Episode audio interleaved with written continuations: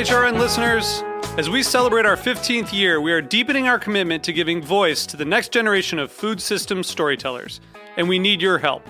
Our internship and fellowship programs help activate new possibilities for underrepresented and underestimated young people through experiential journalism, audio engineering, and production training.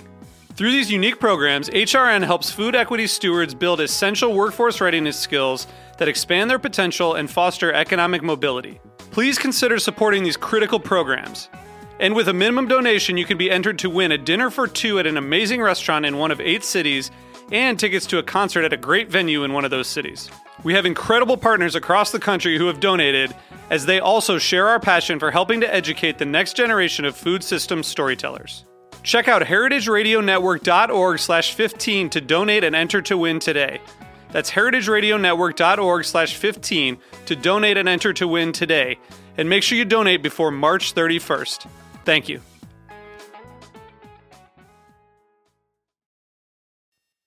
This episode is brought to you by Brooklyn Botanic Garden, a stunning 52 acre garden in the heart of Brooklyn, open year round.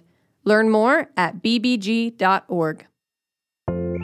Hi, I'm Moxie Rosenblum. My dad, Harry Rosenblum, hosts Feast Your Ears on Heritage Radio Network. Right now, HRN is having a summer membership drive. Becoming a member is so easy, and you'll help support shows like my dad's. You can sign up for a one-time donation or become a monthly sustaining member by visiting heritageradionetwork.org/donate. Let's keep food radio on the airwaves this summer.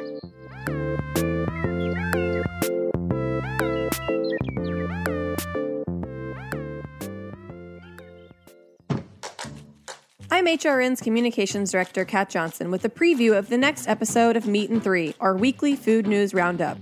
We're fresh off our trip to Slow Food Nations in Denver, a festival that brought together advocates to discuss the future of food. And this week, we're bringing you a special episode inspired by the new Equity, Inclusion, and Justice Manifesto released by Slow Food USA. If we're going to solve food security, we need to say these people have a right to good, healthful food, but we have to do that in a way that kind of insulates this system from the vagaries of the market. Because when you're at a table with somebody, you recognize their humanity. And when somebody cooks for you and serves you food, in a way, they're saying they care about your survival. How can we put things into our own hands and have the people of Puerto Rico gain real access to healthy local foods? Listen to Meat and Three this week for our highlights from Slow Food Nations, available on Apple Podcasts, Stitcher, Spotify, or wherever you get your podcasts.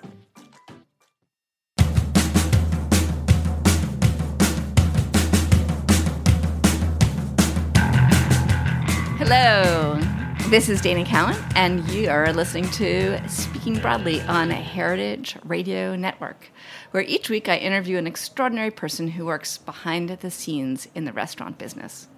We talk about successes and challenges in the industry and in life. Today, my guest is Elise Kornack, someone who has defined success differently from many other, from, with, against many other people in the restaurant world. After working at the Spotted Pig and at Aquavit in New York City, she opened a restaurant with her wife, Anna Hieronimous, called Take Root. It was it took root really quickly. Do people make that pun all the time? It's sort All of appalling, right? Yeah, it's so Yeah. bad. But Don't it's, you? it's so easy to do. I know. It must make you want to change the It name. does. we we wanted to change it upon it happening. Yeah, So right. Okay, skip the metaphor, but it was beloved, booked, won awards uh, for the cooking, and received a Michelin star. Uh, and about a little over a year ago, Anna and Elise did the completely unexpected for the rest of the world, but I think completely expected for them, closed the restaurant at you can call it its height, but who knows what the height would have been, right? That's one of those Buddhist It's things. true. Right? Uh, and moved upstate. So, welcome, Elise. Well, uh, thank you for having me. I was gonna. I'm so used to. I feel like I haven't gotten out of saying like welcome to people and thank you for coming. Like even when I'm at somebody else's house, Anna and I still do it. So awkward. But thank you for having me. Right. Um, that always reminds me of my childhood. I was so well trained. I actually I curtsied when I you know when I would shake hands. I would um, curtsy when I met someone. Yeah, and that I love the formality. I know Like, that didn't stop special. until I Yeah. was like 13 years It's old. very elegant, It was yeah. embarrassing. Yeah, I had an elegant youth. Um, so we first met at Fab in Charleston just a few months ago, which for me I feel like is so late in your life in food because um, you made uh, so such a gigantic grand mark with with the restaurant. And so I was so happy to get to know you a little bit. And what struck me so deeply was your sense of originality, honesty, um, you know, compa- compassion. And I just want to talk about all of those things because the way in which you and Anna have chosen to live in this world, the restaurant world that, that I've spent so much time a part of, is, I would say, completely original. Thank you. Yeah. Well, I'm very grateful that we met a couple months ago. It's so funny because we had so many people that we both admired and loved in between us. So I felt like maybe from afar we were connected. So it didn't seem like I had met somebody I'd never met. Um, but yeah, I, it's funny. I've been told since I was very little, like from my parents, why do you always have to do things different than everybody else? You're making it so difficult for yourself. But for me, I always felt like I was making it f- more fun, you know, um, because I was kind of creating a path that maybe others would follow or maybe they wouldn't. I didn't really care either way. But how did you? I am always curious how one gets that confidence. Born to it, I imagine. But are there stories of when someone tried to stop you from doing that thing that you wanted to do and you just kept going? I mean, literally all the time. I mean, every note from every teacher was always to my parents you know, Elise was doing X, Y, or Z, and you know, I tried to get her to stop doing X, Y, or Z, and she wouldn't. And that was something that always, you know, kind of I kind of loved because it made me realize that okay, I wasn't doing what everybody else was doing, and definitely gave my parents like every gray hair on their head. But um, I think as I got older, they started to kind of live vicariously through my difference. And um, my mom is also a little bit of a rebel herself in her spirit, and so I think I got a little bit of that from her as well. It's great when your parents don't try to shut it down. My my son William is here with us, and uh, I don't know, William, have I tried to shut you down? He says not. he says not particularly. Good. I think that's great. As it should be. Um, so, I loved that what you said about the launch of Take Root was that it was an anthropological project in Mm-hmm. a certain way, a way of looking at, at restaurants and what you personally wanted to accomplish, and seeing where those two things Mm-hmm. could meet. When you look back and you that's your textbook. Like, what did you learn from that? Is it possible to do a restaurant um, in a completely personal way? And is that our future? You know, I think the the And over- actually, well, let's start with what Yeah. Take Root yeah. stood for and what it was, because our listeners might not know. So, in the broadest sense, it was a restaurant that was run by two people, manned by two people, everything from sweeping the stoop, garbage, cooking, cleaning. Um, Crazy but true. crazy but true. And uh, it was 12 seats. As a tasting menu, it was 120 or 125 dollars, and uh, 10, 12 courses. So, and it was your beautiful, completely coherent vision. Yes. Um, so that's superficially because those are just facts. But what it emotionally was that restaurant to you? You know, emotionally, I feel like for us, Anna and I, in our lives, in dining, and in our relationship, we have this constant motto that is the ba- creating the balance of comfort and intrigue. And we have mentioned it in many interviews and to many friends and to many family members that we kind of feel like that's best defines what we look for in a good experience. Um, and it doesn't always have to involve food, but when it does and it and it's done well, you can really tell what I mean by that. You know, there might be a course or a moment when you're dining at Take Root or when you were dining at Take Root um, that you felt like you were having this big hug. You know, I remember the brioche course would come out and the room would be dead quiet. And um, there were huge slices that looked like the little brioche emoji that you click on. and the room smelled like the Wonder Bread factory, but better. And there was not a sound to be had. And there was crunching and there was smearing of butter. And then it stopped and the next course would come out and be very challenging. Either it would be a technique that people hadn't seen before or maybe it was an ingredient or uh, the way it was plated um, and then people would kind of sit up straight again and then you'd hear murmuring and whispering and we loved that push and pull you know the, the opposite sides of the spectrum because always we, we would remind our guests that you were going to come swinging back through the middle every once in a while. Um, and i think that our approach to opening Take Root and running it was very much that as well. Um, you know, we wanted to have a quality of life, so that would be the comfort side, which um, how we did that, not having staff, not having to pay other people, creating our own schedule. And then the intrigue part was always kind of keeping ourselves on the feet by doing something a little different. Um, that was painful sometimes, but often very thrilling at the same time. I noticed the use of the word over and over of intrigue. Yeah. and it feels like it, it wasn't workshopped. It just like came to It's you true. because it's sort of in your spirit. It's true. Um, and also, I feel like some marketing person somewhere would say, that's not a good word. It's true.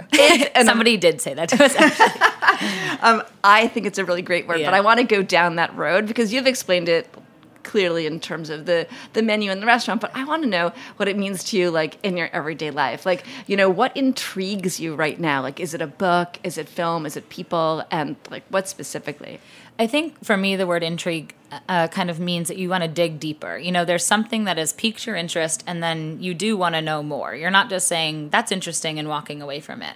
Um, right, currently, right now, as we're working on um, our next project, I'm very passionate about historical narrative and how that plays into food. Um, what are the stories that are people were telling that don't involve food, and how did they affect how food was being eaten then?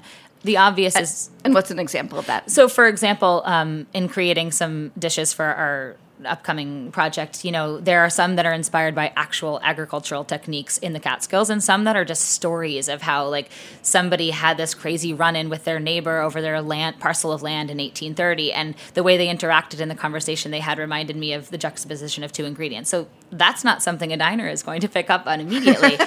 of course not. And certainly we're not going to have anyone stand and tell them that story either because that would bore them. But hopefully that the spirit of the dish kind of tells that story in its own capacity. So I've been very drawn by narrative that is not food narrative and how does that affect how we eat and think and, and cook. And is it important to you to know that in your mind as you're creating? Like, is that um, sort of the, the bedrock for you because your food is complex and in, intriguing? But um, it's it's interesting. But do you need that narrative in your mind in order to create that? You know, I do because I, I always wanted to be the kind of chef that said, oh, you know, a tomato is perfect when it just says olive oil and salt and let the ingredients speak for themselves. It just, I, I think maybe my mind is working, you know, too, too, too much and it's on overdrive constantly and it's thinking a little too much about everything. But in the sense, I kind of feel grateful that I'm looking always for the story and the meaning and kind of why people love something or why they don't. And then wanting to kind of push that into my dishes. And it's important for me because I feel like there's something, there's depth to everything I'm doing. And, and that kind of keeps me going. Well, let's talk about the relationship of that and art, uh, because when you were in college, you studied art. I know you studied um, drawing, and then you worked in art galleries afterwards. And to me, what you just described is. Um, Really, the artist's work, right? If I go and look at a Diebenkorn, or if I go and look at an abstract painter, uh, I might see none of the story. I might read about the story, um, but it's my emotional reaction. I mean, what do you feel like the relationship between um, your loving and studying art and the cooking that you're doing and the thinking that you're doing? What is that? Um, I think because my senior thesis was uh, essentially it was very thin um, graphite drawings with wire, and so what I created was uh, I would draw something. You know, they were all figure drawings, and I would see what was there, and I'd want to remove some of the pieces. Maybe it was a line that created the elbow or the shoulder, and I'd want to replace it with something that was not on the page. So for me, it was all about that missing piece. And so when you're looking at food and you put something that together uh, that everyone assumes goes together, but if you take out one of those pieces and someone's saying, "Well, oh, the basil's missing from this tomato salad," well, wh- why is it missing and what is it being replaced with? Then you're creating a conversation. So by putting the wire on the paper, I created a shadow when the light hit it. So the shadow landed where the graphite would, but when the light was not there, there was no line. And so the idea of pulling things That's amazing. Thank you. I, I actually, there, it's something I'm very, very proud of, and it's so funny because it was completely different than what I was doing before that thesis. So what had you been doing before? very broad strokes oil painting, and when I switched what I wanted to do to my advisor, she was like basically dropped dead. I was like six weeks before the senior thesis show, and she's like, "What? You're basically done." I was like, "I hate everything, and I want to trash it all." so. do, you feel, do you feel that way about your dishes sometimes? Absolutely. I mean, I wouldn't be a tragic artist if I didn't want to throw things away half the time. Are you tragic? I think a little. I mean, I'm, my brothers Come have been telling really? me I'm so emo since I was so little. I mean, I would write these like really emotional songs for my parents as gifts. So that's, I mean, that pretty much sums it up. You don't strike me as tragic Um, anymore, anymore. so, um, but what was the emo part? Like, was was there a great sadness that um, you were drawing upon? Yeah, definitely. Um, I mean, I was uh, in the closet until after college, so I'm certain there was an influence there. Um, and then on top of it, I think that there's always something when you're creating something that you want people to understand it, but at the same time, when they understand it too much, you almost feel like they're getting too close to you, so you want to push it away. And I remember Anna always going mad because I would create a new dish, I'd finally put it on the menu, everyone would love it, and then I would take it off. And she was like, Well, why are you doing that? It makes literally no sense. I'd say, Well, everyone's understanding it too much. It needs to be removed. And she, it doesn't make any sense to me. I said, well, it does to me. So, um, and I'm in control. Yeah, and I'm in control. Um, but then, you know, often with some conversation between she and I, I would soften around it and understand why people were loving it was not because they understood it, because they didn't. And then I would say, okay, I, now I'm, I'm willing to maybe leave it on for a few more weeks. So your goal is to not be understood. Um, I think that not to be I, known. I think again, it's that balance. You know, it's that comfort and intrigue. I want people to feel comfortable around me. I, I find myself rather approachable. I've been told that my whole life. But at the same time, I give people, you know, maybe 85% of who I am and that other 15 is reserved maybe just for me or just for people who like really want that kind of darker side, I guess. It reminds me of something that um, I, I read that Anna had said about how you have, you completely, totally, and 100% understand each other. Mm-hmm. So you don't even have to talk the 15% for it's her, true. It's I true. think. it's true.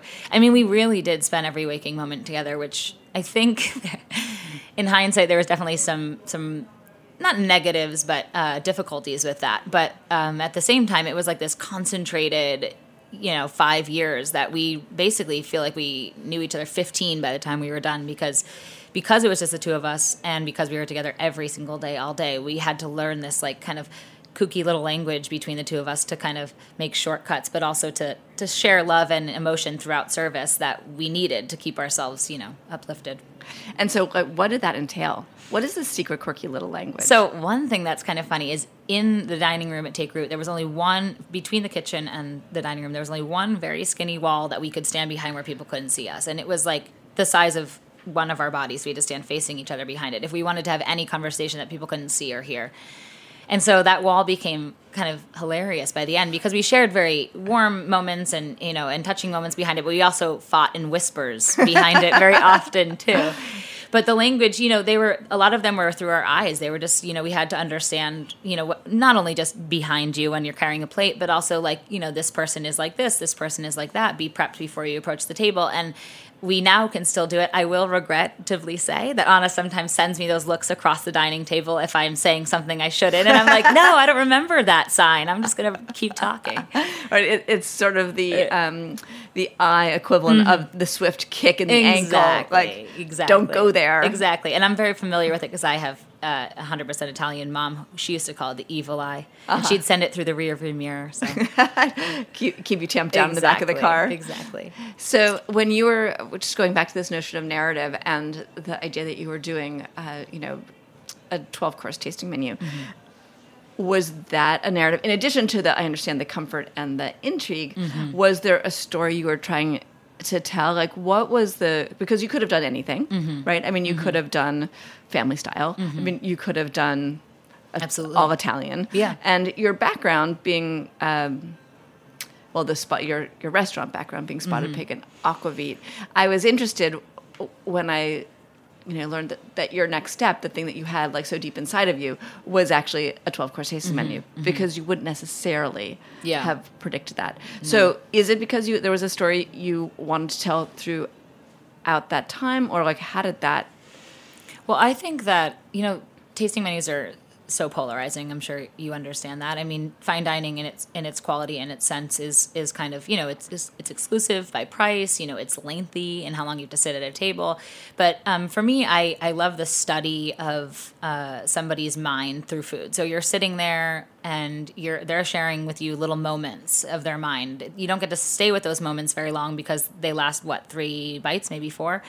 Um, and so that's what I was really drawn to and have still been very drawn to and what we intend to do with our next place as well. Because, and I think so often people who aren't familiar with creating tasty menus or, or dining at them, they think it's just a series of dishes, you know, um, oh, I'll start with something small, something medium, and then it'll get bigger, and then it's something sweet but and that's important as well of course but i think that but is it important i mean i, I ask that because you know it, it strikes me that we have this convention mm-hmm. around um, the way that we eat. Mm-hmm. And the convention is you start small and then maybe you get to middle and mm-hmm. then you get bigger. And that's in terms of size. It's also in terms of mm-hmm. flavor. It's also in, I mean, ironically, the interest is usually the inverse, right? The most interesting thing is the small thing. The least interesting thing is Exactly. the big thing. But um, I don't know. Does that have to be the convention? Like, seems like that was that's ripe for yeah. disruption. no absolutely. And i think that when we did start to challenge those things we always would hear people say to us about three quarters of the meal because the first three quarters there was no protein. There was you know usually no fish or meat at all. Maybe uh, you know a sauce or you know a mousse of a liver of some fish or something that would appear with a vegetable but for the most part it wasn't there.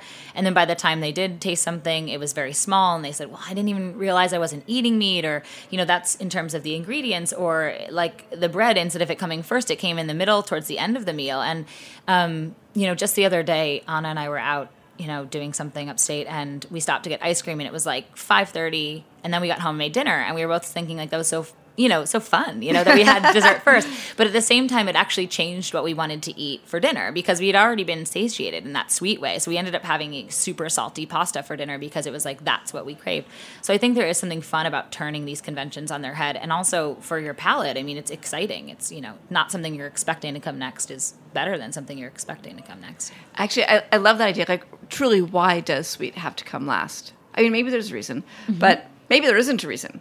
And, Absolutely. Um, I, I mean, I end every meal with like one piece of chocolate. I mean, I just, always have it in the freezer at our I, house for sure uh, yeah, I mean, it's just something. I don't know why. Like, I Mm-hmm. don't know if it's um, biological craving that that's how I want to finish a meal. So maybe there is something that sweet comes after, but I don't know. I feel like it's just generations of people Mm-hmm. put ice cream at the end. Yeah, I recall reading um, something that David Kinch had said about uh, his tasting menu at Manresa, where they, they started the meal and ended it with something that looked identical. Uh, they and they had totally different flavors, but one was savory and one was sweet. And the idea of uh, bookending a meal I thought was really fascinating. Even though it, it was starting with savory and ending with sweet, it was this kind of mind flip on you that wait, I had that already. But then when you put it in your mouth, you didn't. And I think that there's always ways to twist and turn those conventions of sweet and savory. Though I, I will say, I think a lot of people want to end their meal with something sweet, and like they really, they really look around like, was this over by the last savory course? And I used to have to tell them we had our pre dessert. I'd say this is, you know, this is your last course before the sweet stuff comes because they always wanted to know because they'd want to get something different to drink. So I think it's it's comfort again. It's tradition. People really like that. So, are there chefs like David Kinch or uh, your menu sounds a little bit Dan Barber's. Dan Barber has mm. Mm-hmm. the extraordinary bread course like in the mm-hmm. middle mm-hmm. of the meal at Stone Barns, Blue Hill Stone Barns.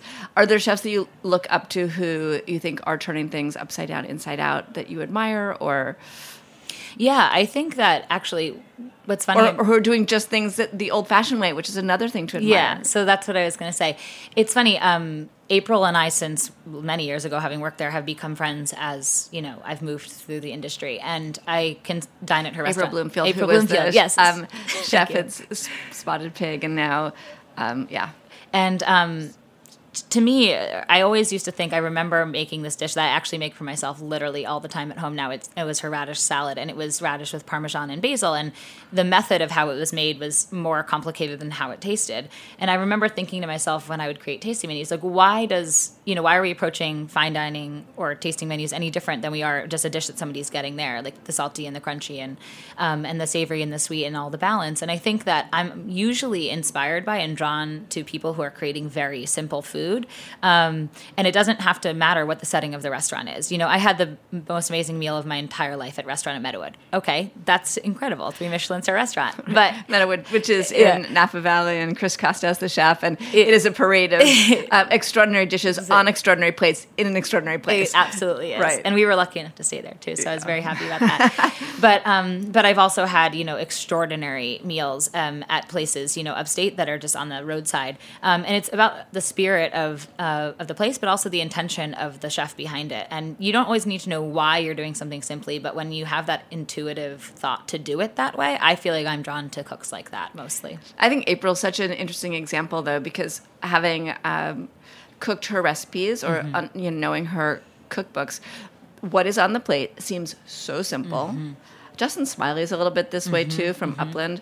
Um, people in this robust Italian tradition, but then you find the technique Mm-hmm. behind it, and you see how long it takes to either put together the dish or you know all the steps that are involved and what you have at the end of the day is like a perfect piece of meat in a stew but you're like oh you didn't do that like you know over an Oh. open flame just sitting there breaking down the It's totally true. I was saying to you before we started this that I just started listening to books on tape, and the one I just finished was Provence 1970. I just figured why not start there. And so then, of course, I went off on a million tangents and started researching everybody that was ever mentioned in the book. Um, and Richard That's Olney re- uh, really came fun. to yeah, it really was. But Richard Olney has come you know up a few times in my career, and, and I was retouching back on his writing and his approach to food and that complex simplicity, which I think is so fun because when you look at a dish. Um, like one we had at Take Root was our vegetable tea course, and it was that uh, blows my yeah, mind it was really special, and it was inspired by my wife and my. We have a ritual every morning where we have coffee together, and I love all the different things that hold the cream and the sugar and the spoons and everything that happens, and um, but holding something warm. And the vegetable tea took co- a week to make, and all it looked like was clear brown liquid. So it was like, so when it would come to the table, I mean, it'd be this incredible smell, but really, like what you're looking at is clear brown liquid. So tell how you make it because that is Yeah. uh, really interesting yeah, so essentially we quarter the the onions and then we dry them like tea leaves in the oven, um, and so they end up looking brown and shriveled, um, uh, not terribly exciting. And then we steep them in hot water um, without a single bubble coming to the surface, so that they really do steep. Um, and usually it stays pretty clear then, but I, I like it perfectly clear. So then we do the um, clarification via the freezer method uh, for like a consomme instead of clarifying it with a raft. Um, and then it just is incredible, and it's like it tastes like a concentrated French onion soup, but feels like water in your mouth. i want to try that one It's, day uh, you will. You absolutely will. It's going to stay with me forever. But i guess are, there things that you feel like you'll take with you forever that's one That is definitely one, yeah. Um, and yeah, there's there's a couple like dishes that I always say to Anna, I really want to bring that one back, but I don't want to do something again because you know I think a lot of chefs have trouble like repeating things. Some don't, but um, so I think there definitely will be some other ingredients or, or techniques or dishes that will come back in their own new way. Okay, so um, let's talk about your new project if it's talkable. So Mm-hmm. you're you um, there will be a next, and um, after this question, we're going to take a quick break and then come back and talk about one of the things that fascinates me the most, which is your ability to control your mind and time, Mm-hmm. because I think most people um, fret that they will never have success again, Mm-hmm. that how can they stop doing something that's working, and they really don't think about how to have a great life. And I feel like you and Anna have spent a lot of time Mm-hmm. Thank you. Mm-hmm. thinking about that. Um, but before we take that break, I just want to hear what are you thinking about a next project? I don't know if it has a name. Does it have a place? Does it have a size? Can't reveal the name yet, but But it has uh, one. That's good. It does have a name, And it's not going to be Take Root. It's not going to be Take Root. Um, so it's going to be in the Catskills on the west side of the river, which is where my wife and I live. Um, and it'll be deeply in the mountains. Um, we're we are in the process, literally as we speak right now, of buying a property. It's a little bit drawn out because there's some hurdles to get over, but it's the dream spot that we've been looking for for a year. Um, and it will be a tasting menu. Um, and it's the, the property, if it goes through, fingers crossed, um, has stunning mountain views and river frontage, and it's really everything that we've kind of ever dreamed of making come true. But um, we really want to bring the spirit of what the Catskills have been to people from the city and from there uh, back to you know the hearts of visitors and locals, which is, you know, it's a vacation place, it's a retreat. Um, and uh, but also kind of the spirit of the history and the narrative and the ingredients, um, and through kind of through our lens, which is you know both fem- feminine and fun, but also comforting and intriguing. And um, will you have places to stay? A place to stay? for guests. For guests, uh, we will not on the property, but there are some really awesome places literally down the street or a few miles away that um, some friends of ours own, and some um, some bigger places for people to stay. And that was also part of the why it took so long to find a place because it just seems like you need those two. Of course, to- I mean, yeah. ideally they come together, Of right? so that you yeah. have tourists Yeah. and locals, and Yeah. you'll be a destination to be sure. And Yes. you want people Hopefully. to be able to go to sleep after they. Exactly. I mean, yeah, and that was you know, and and the the kind of positive of where we live is it's so beautiful everywhere. So a lot of the properties we looked at were really beautiful, but they maybe didn't have all the things that were necessary. And a few of them we placed offers on and fell through for a bunch of different reasons. But um, and then when we saw this one, we are like, oh wow, everything really happened for a reason. But now we have to get it. So um, we have a few yucky things to do first, which is you know including town boards and zoning and stuff. But um, once that gets done, um, which it will, uh, the power of positive thought, uh, we will have the place and then eventually be able to kind of talk a little bit more openly about the name and the concept and what we're going to be doing there.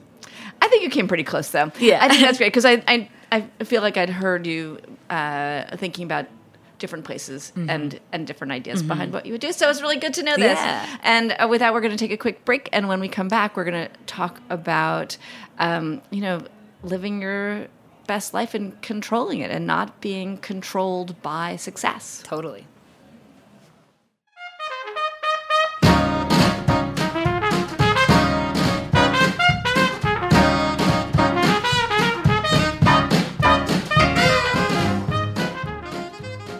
This episode is brought to you by Brooklyn Botanic Garden, a stunning 52 acre garden in the heart of Brooklyn, featuring spectacular plant displays year round. On Thursday, August 23rd, Brooklyn Botanic Garden will host the Beer and Bocce Benefit, a one of a kind garden party featuring lawn games, live music, and unlimited beer tastings by some of Brooklyn's top beer makers. Proceeds from the Beer and Bocce benefit provide essential support for the garden's educational and community programs. And mark your calendars for the annual Chili Pepper Festival on Saturday, September 29th. New York's hottest fall tradition will set the garden ablaze with scorching bands from around the world, dozens of fiery food artisans, and hours of chili chocolate debauchery. Learn more about Brooklyn Botanic Garden at bbg.org.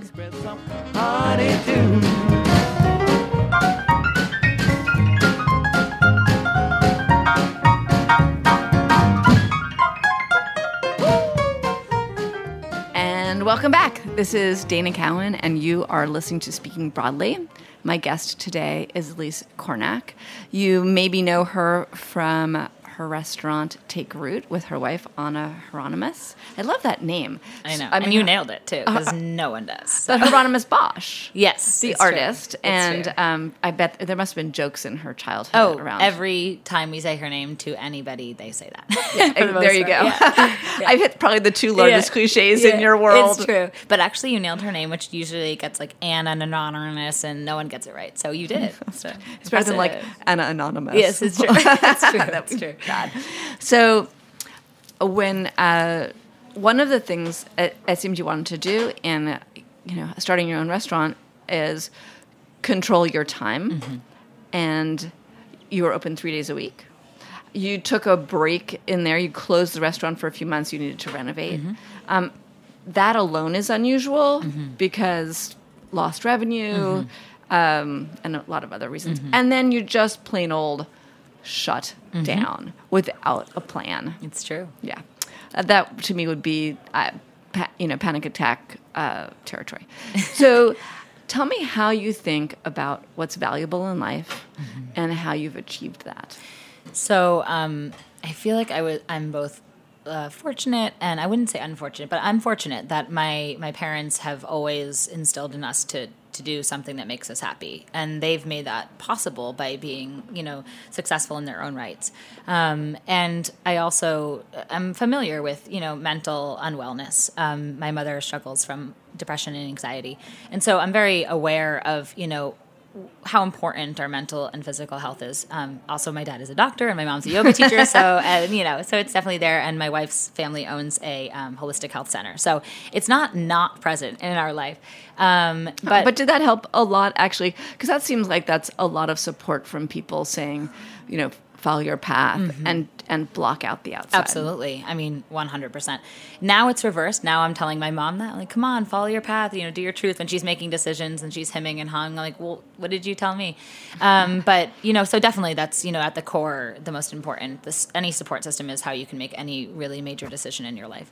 Um, but also, I think from an art background, you know, when you put your pen to paper, your brush to paper for the first time, you're not thinking, oh, I'm going to make a masterpiece. This is going to live forever. It's going to be in a museum. Everyone's going to love it. You know, you're just working. You're just, you know, working something Although I don't know, I think there's probably lots of people who are like, I'm going to make a masterpiece. Yeah, yeah, I'm a genius. They hope, they hope Yeah. that. Um, but, you know, some more often than not, you're actually just doing studies, you're, you're Mm-hmm. practicing and you're working. And, and truth be told, the beginning of Take Root was just that. I mean, we were doing a supper club in our backyard. We got kicked out because it wasn't legal. We looked for a spot that was. So it was a solution to a problem. Um, and then the name w- was taken over from the supper club. We both hated it, but unfortunately, it went into paper at one point, and we were like, "Okay, it's over now." Um, and we ended up actually kind of laughing, looking back on the fact that it was symbolic in the way that it was like we actually clearly did need to stay there and, and make some roots for a few more years than we anticipated. And so I think my my approach to any project I do is always it doesn't have to last forever. Um, if it does, wonderful. If it doesn't, that's equally wonderful. Um, and I think that that approach in itself is what keeps us both, Anna and myself, sane. Um, because then you're not so attached to the outcome of what you're doing, and you're more in falling in love with the process. And what about balancing your open ended approach with Anna's perhaps less open ended approach? Um, there's a. It's funny. There's a lot of "it's going to be okay" from from me. Um, And how does she take that? Like, is that annoying to her at some point? Or Um, she just. She's learned Trust over the years to really trust me. Um, It took a while. Uh, I remember a number of occasions while owning the restaurant that I would assure her that things were going to be okay. And there was a couple times that maybe I was like, okay, it better be because I'm really putting all my eggs in this basket. But and it always was. So I think by now she's learned that if I'm saying that, I really do mean it, and that she can just like relax. Um, so I'm very I'm very grateful that she trusts me in that way. But sometimes it's a little bit of a burden. Well, of course, because then you have to make it happen. It's like, true. she, It's she true. puts so much trust in It's you, and you're like, it's true. I'm just, I, you Yeah. want to make it It's real. True. It's true, but then the role sometimes becomes she supports me in being kind of the leader. So it's very interesting that you know I assure her things are going to be okay, but then she kind of like you know holds my hand through it. So it's very interesting how it kind of balances itself out. Huh. Is that why you're like the perfect yin yang?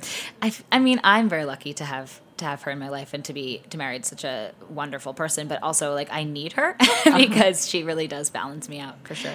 I think the the love stories you met um, like in Cubbyhole Bar, and you met one night, and you literally were never Mm-hmm. Yeah, that was literally it. Yeah. yeah. Um, how did you know?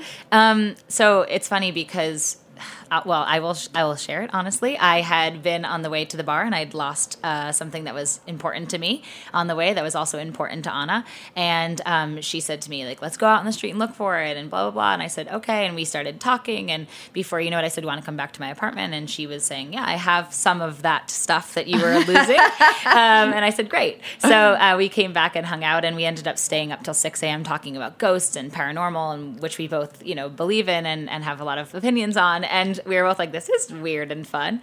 And then she spent the night, and that was basically it. And so it was a moment of realizing like if you can have like really odd and interesting and fun conversations with this person and laugh with them and enjoy their company this quickly, I should look into this a little further for sure. Okay, well, let's look into ghosts and paranormal. Yeah. So, um, because you're probably living in an area where there's ghosts, and uh, One hundred percent. and have you come across some? And uh, do you think it's unusual to find someone who shares your belief in those two things? Um, well, now in knowing um, my wife's family, definitely not. But um, in mine, sh- certainly. Um, I used Why? Because they also believe in. they do. Mine do not Right. uh, as much. Um, some a little, but um, my family's house in Nantucket abutted a cemetery um, my whole childhood. So I used to walk the cemetery to like kind of clear my head, which totally weirded my entire family out. And I would come back saying, "You guys, I found headstones with your names on them," and they were like, "That's so weird. Like, what are you talking about?" and so to say that those kinds of things to my wife and her be like, "Oh, that's so cool," I was like, "Wow, let's do this." Um, anytime we were viewing houses before we got ours, we would go into the older houses, which there are a lot of upstate. You know, the old, Sure. you know, farmhouses. And we'd be our real estate agent would say, "Look and look at this, and you guys can renovate that." And Anna would say, "It's haunted. We need to leave." so it's kind of become a running joke that like anything that's not new might be haunted. But it's obviously not true. but but Could of course, be. then, Could be. so- Could exactly. be. Yeah. And sometimes it is. Yeah, exactly. Uh, But you were mentioning Nantucket, and I know you spent a lot of um, childhood time Mm-hmm. there, and Nantucket is a seasonal place, and it Mm-hmm. seemed like that notion of seasonality. Um, really landed with you and Most helped certainly. influence the idea that you know if you work eight months a year and Mm-hmm. you're closed for months that's actually a way of life so how did that thinking sort of seep into your mind Well, at a very young age, I mean, my parents have had the house. I think we're nearing on forty years now, um, or something like that, before me. So, um, and uh, I always fell in love with the idea of this place that was filled with life during a certain period of the year, and then it was quiet during the other. And after college, I lived there year round, and I just loved the December, January period where it was like dark and quiet and sultry um, in terms of the spirit. But also, you know, there are sacrifices to be made when you take time off or you close, and we all are aware of that. You can't have it all all the time. But I was lucky enough to work for a chef when I was young there in Nantucket who had uh, three sons, and his wife was the hostess at the restaurant, and they would close in the winter, and he'd coach his son's hockey team, and and they would you know be able to drive their kids to and from school, and I would ask him how does it work, and he's like it's work it works because this is what we want in our life. It's important to us to be able to have those things, and I it's also equally important to run a restaurant. So they made sacrifices that were necessary so they could do the things they felt they needed. And what do you feel like the sacrifices are that you've made? I mean, shutting down for a year, Mm-hmm. um, and then even the the short term, you know, the break that you took to Mm-hmm. renovate. What are the sacrifices along the way that are meaningful to you, rather than like, oh, we haven't gotten. I mean, you've gotten tons of press, frankly. like, you apparently can just, you know, walk down the street and send out and do recipes because you've done some recipe Mm-hmm, developing I've seen, and then writing. You've done written some great pieces, so you can do that and still get tons of uh, press. But what are the Yeah. like true sacrifices? Um, well, of course, the income Yeah. sacrifice. Um, we are very, very, very blessed in that um, we, you know, we saved, and then we also had some help from our families when we left um, in order to, you know, buy our house and to set our our life up upstate. But we are also very lucky that upstate is not terribly expensive to live. Um, you know, aside from a farmers market trip every week, um, you know, we grow a good portion of our food, and you know, the leisures are free. You know, hiking and swimming and, and fishing and stuff, um, and hanging with friends. Um, so we're lucky in that sense. And then, you know, I also had connections that I had made through the industry that kept the ball rolling for me. I was able to do some speaking engagements and and writing, and like you said, and also I consulted on some restaurants, and of course got paid for that. So that's where the income got picked up. Sacrifices. The sacrifices I Aside would say, income. I mean, yeah, no, that- that's no, sort of- that's it. That's a small one. The bigger one for me is really not having a source for my creativity, a, a, an outlet. Um, you know, sharing food and cooking for people is really important to me, um, but not. You know, not in a home setting as much. In fact, I struggled really deeply with that when we moved upstate because I hadn't cooked for friends and family very often, um, and I kind of hated it for like the first eight months. I felt like I was had so much anxiety over what I was cooking or how it was coming out, how people were receiving it, because that was just what embedded in my brain of how to cook. And you so couldn't turn that off. I really couldn't. And for a while, Anna was like threatening me, we're not going to have people over anymore if you can't get this together. And eventually it softened, and I started to realize like this is just not a restaurant, so I don't need to treat it that way. And now, you know, And what's the difference? Because it does seem like you're feeding people Mm, either way. mm-hmm. Um, is it? What's the difference to you? I think the difference is that when you're cooking in a restaurant setting, there's it's not just the the food you're serving; it's the environment, the experience everyone's taking in, and they are. I mean, no matter how. Uh, people want to look at everyone is critical of their experience in some capacity. Why? Because they're you know there's a transaction. You know there's money being given, and so even if you go to your favorite neighborhood spot and you're like, oh, it doesn't matter what things cost or how they come out. I just love being here. Well, no, it really does because you are at the end of the day paying a check, and so there's that pressure of wanting to people to be really happy and satiated and um, with your experience. Where at your house, like there is no money being exchanged. It's just friendship and, and fun and laughter and conversation. So once I started to realize that those things were really like filling me up, I didn't need to worry about how people were taking the food.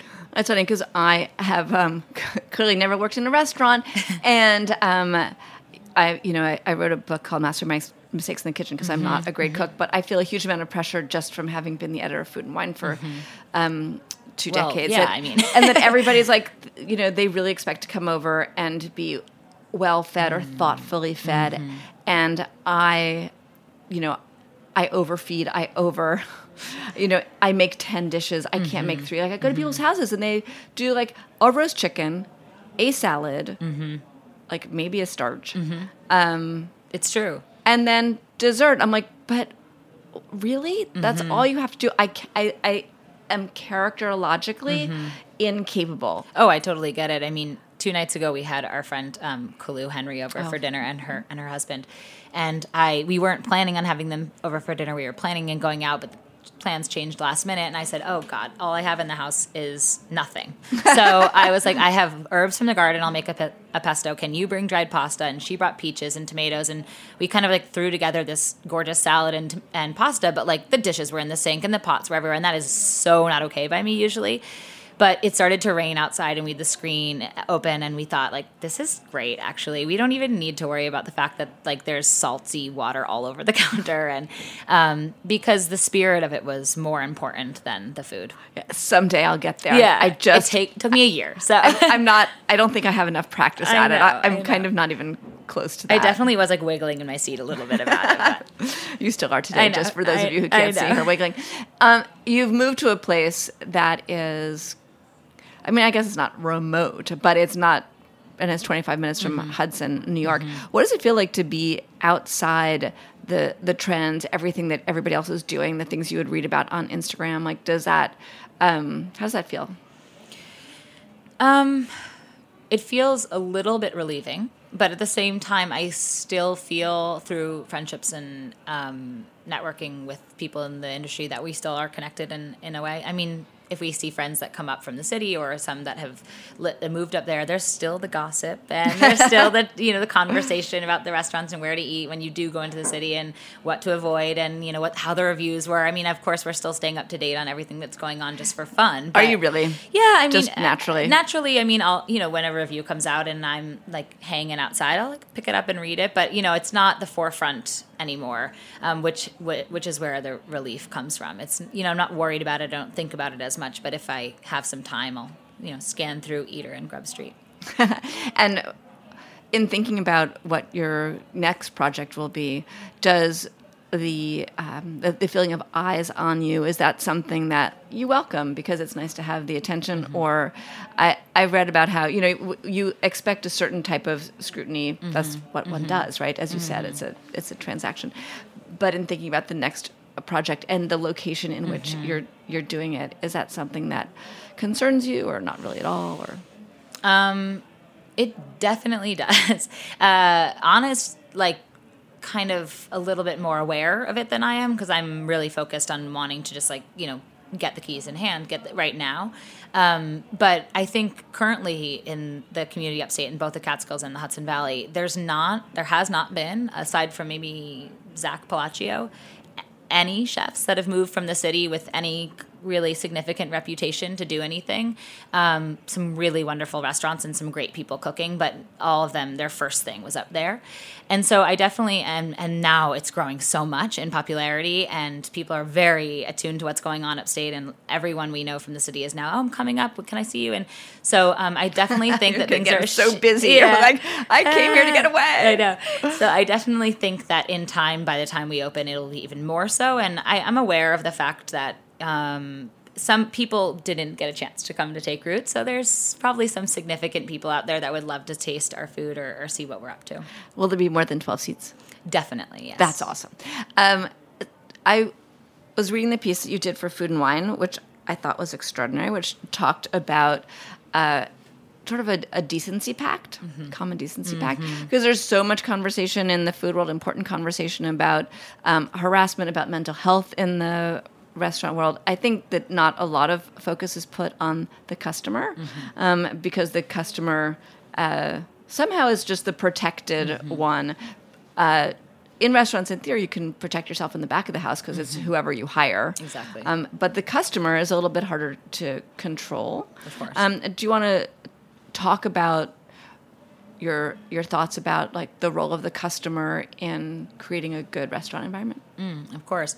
I think for so long, because of what I had mentioned earlier in regards to the financial transaction, we of course feel like, you know, we have no control over how to, you know, educate our customers or, you know, encourage them to behave a certain way because, you know, you're taught for a very long time, first of all, they're always right. And secondly, that, you know, they're paying. So you can't say anything to them.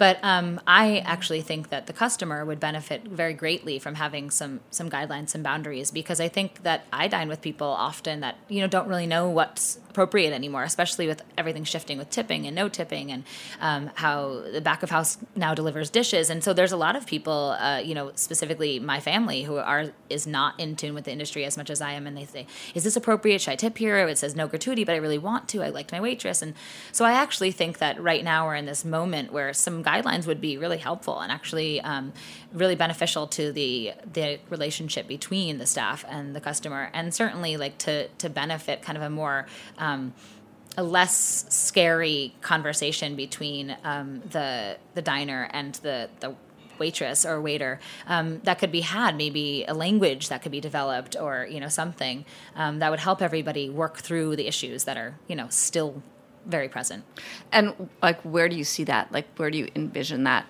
Um, for us, we've talked a lot about in the next place. How are we going to, you know, put that at the forefront, and what what are what kind of things are we going to implement? And we've kind of discussed this thing actually that Anna coined the common decency agreement of of is there a way that it could be on our website? Should it be when they make the reservation? Would it be on the menu? Like, what way is it not going to be intrusive and affect the experience? Because of course, these are really important questions to ask.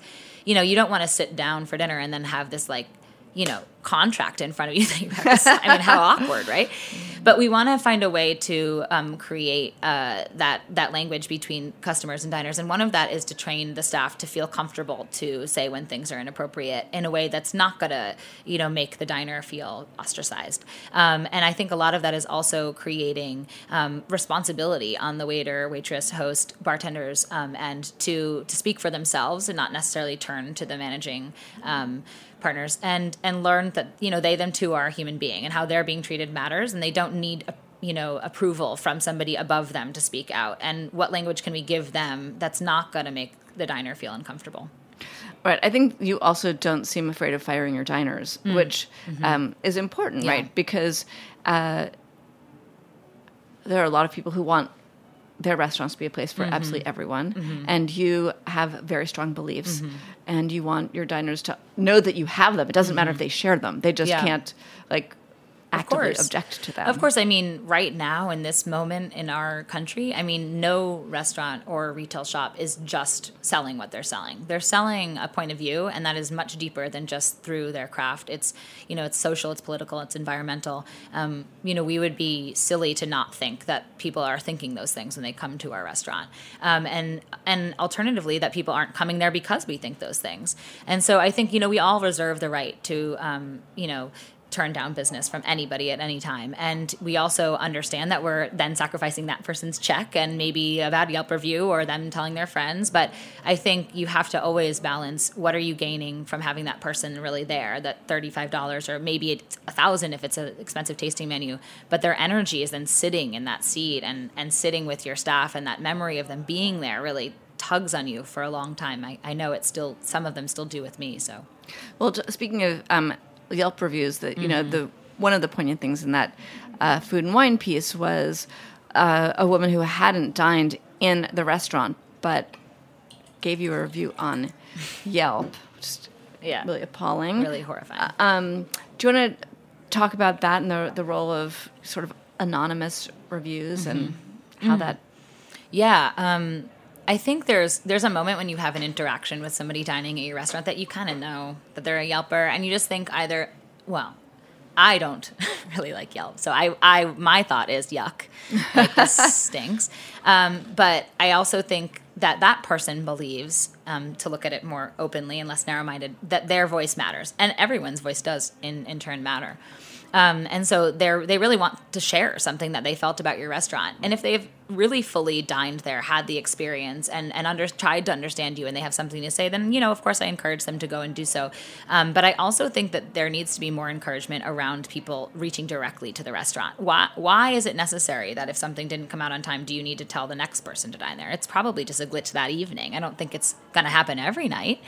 Um, but in this particular instant that you're speaking of, there was a somebody who um, came to the door at Take Root, essentially, uh, was very rude to me, and then went on Yelp and wrote uh, a very homophobic and inappropriate message about who I was and what I looked like. Had nothing to do with my restaurant, nothing to do with my food, you know, our price point or how we served or our service or even the building, literally. It just was about the fact she was uncomfortable with who I was and what I looked like. And we felt like the problem with these things like Yelp is that this is a this is an access point. You know, this is a clear cut avenue directly to also hate and also to really uncomfortable conversation that shouldn't happen anywhere public, if at all. And and she had all she had was a password and a username to be able to do that. So I think that there needs to be, um, you know, more filtering um, and more understanding of what these things are for. And again, that comes from outward conversation and visibility. So a conversation in so many of these cases is key. And I and you know one of the great hopes about food, and one of the reasons it's uh, you know has potential to solve all the problems of the Mm-hmm. world is if you eat together, share a real conversation rather than judging you because you don't look like Mm-hmm.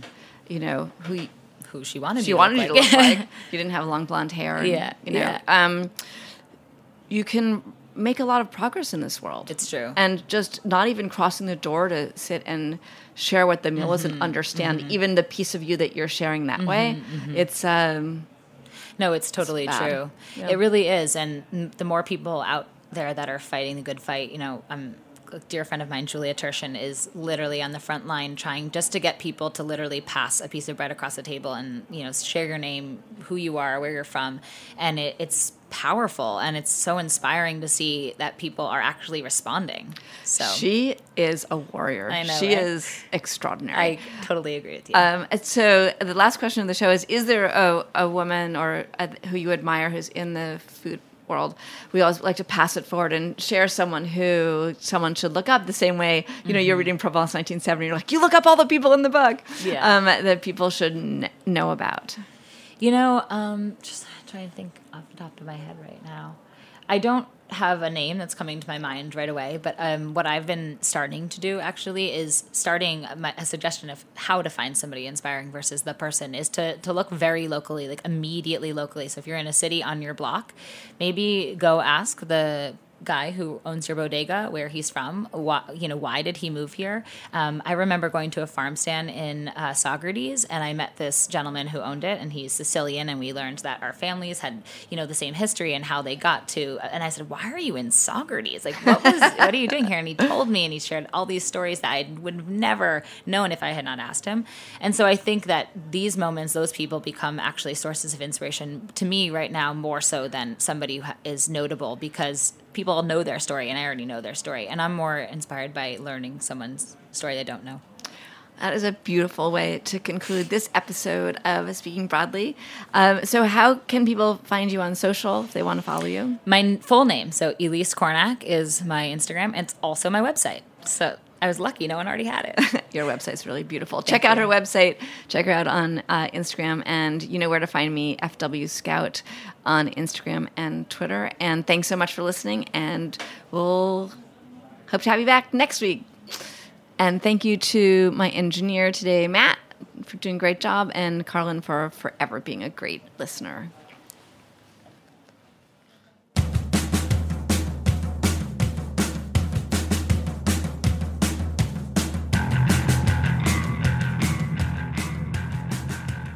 Thanks for listening to Heritage Radio Network, food radio supported by you.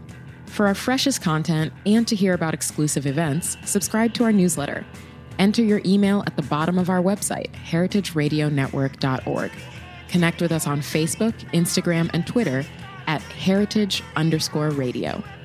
Heritage Radio Network is a nonprofit organization driving conversations to make the world a better, fairer, more delicious place. And we couldn't do it without support from listeners like you. Want to be a part of the food world's most innovative community? Rate the shows you like, tell your friends, and please join our community by becoming a member. Just click on the beating heart at the top right of our homepage. Thanks for listening.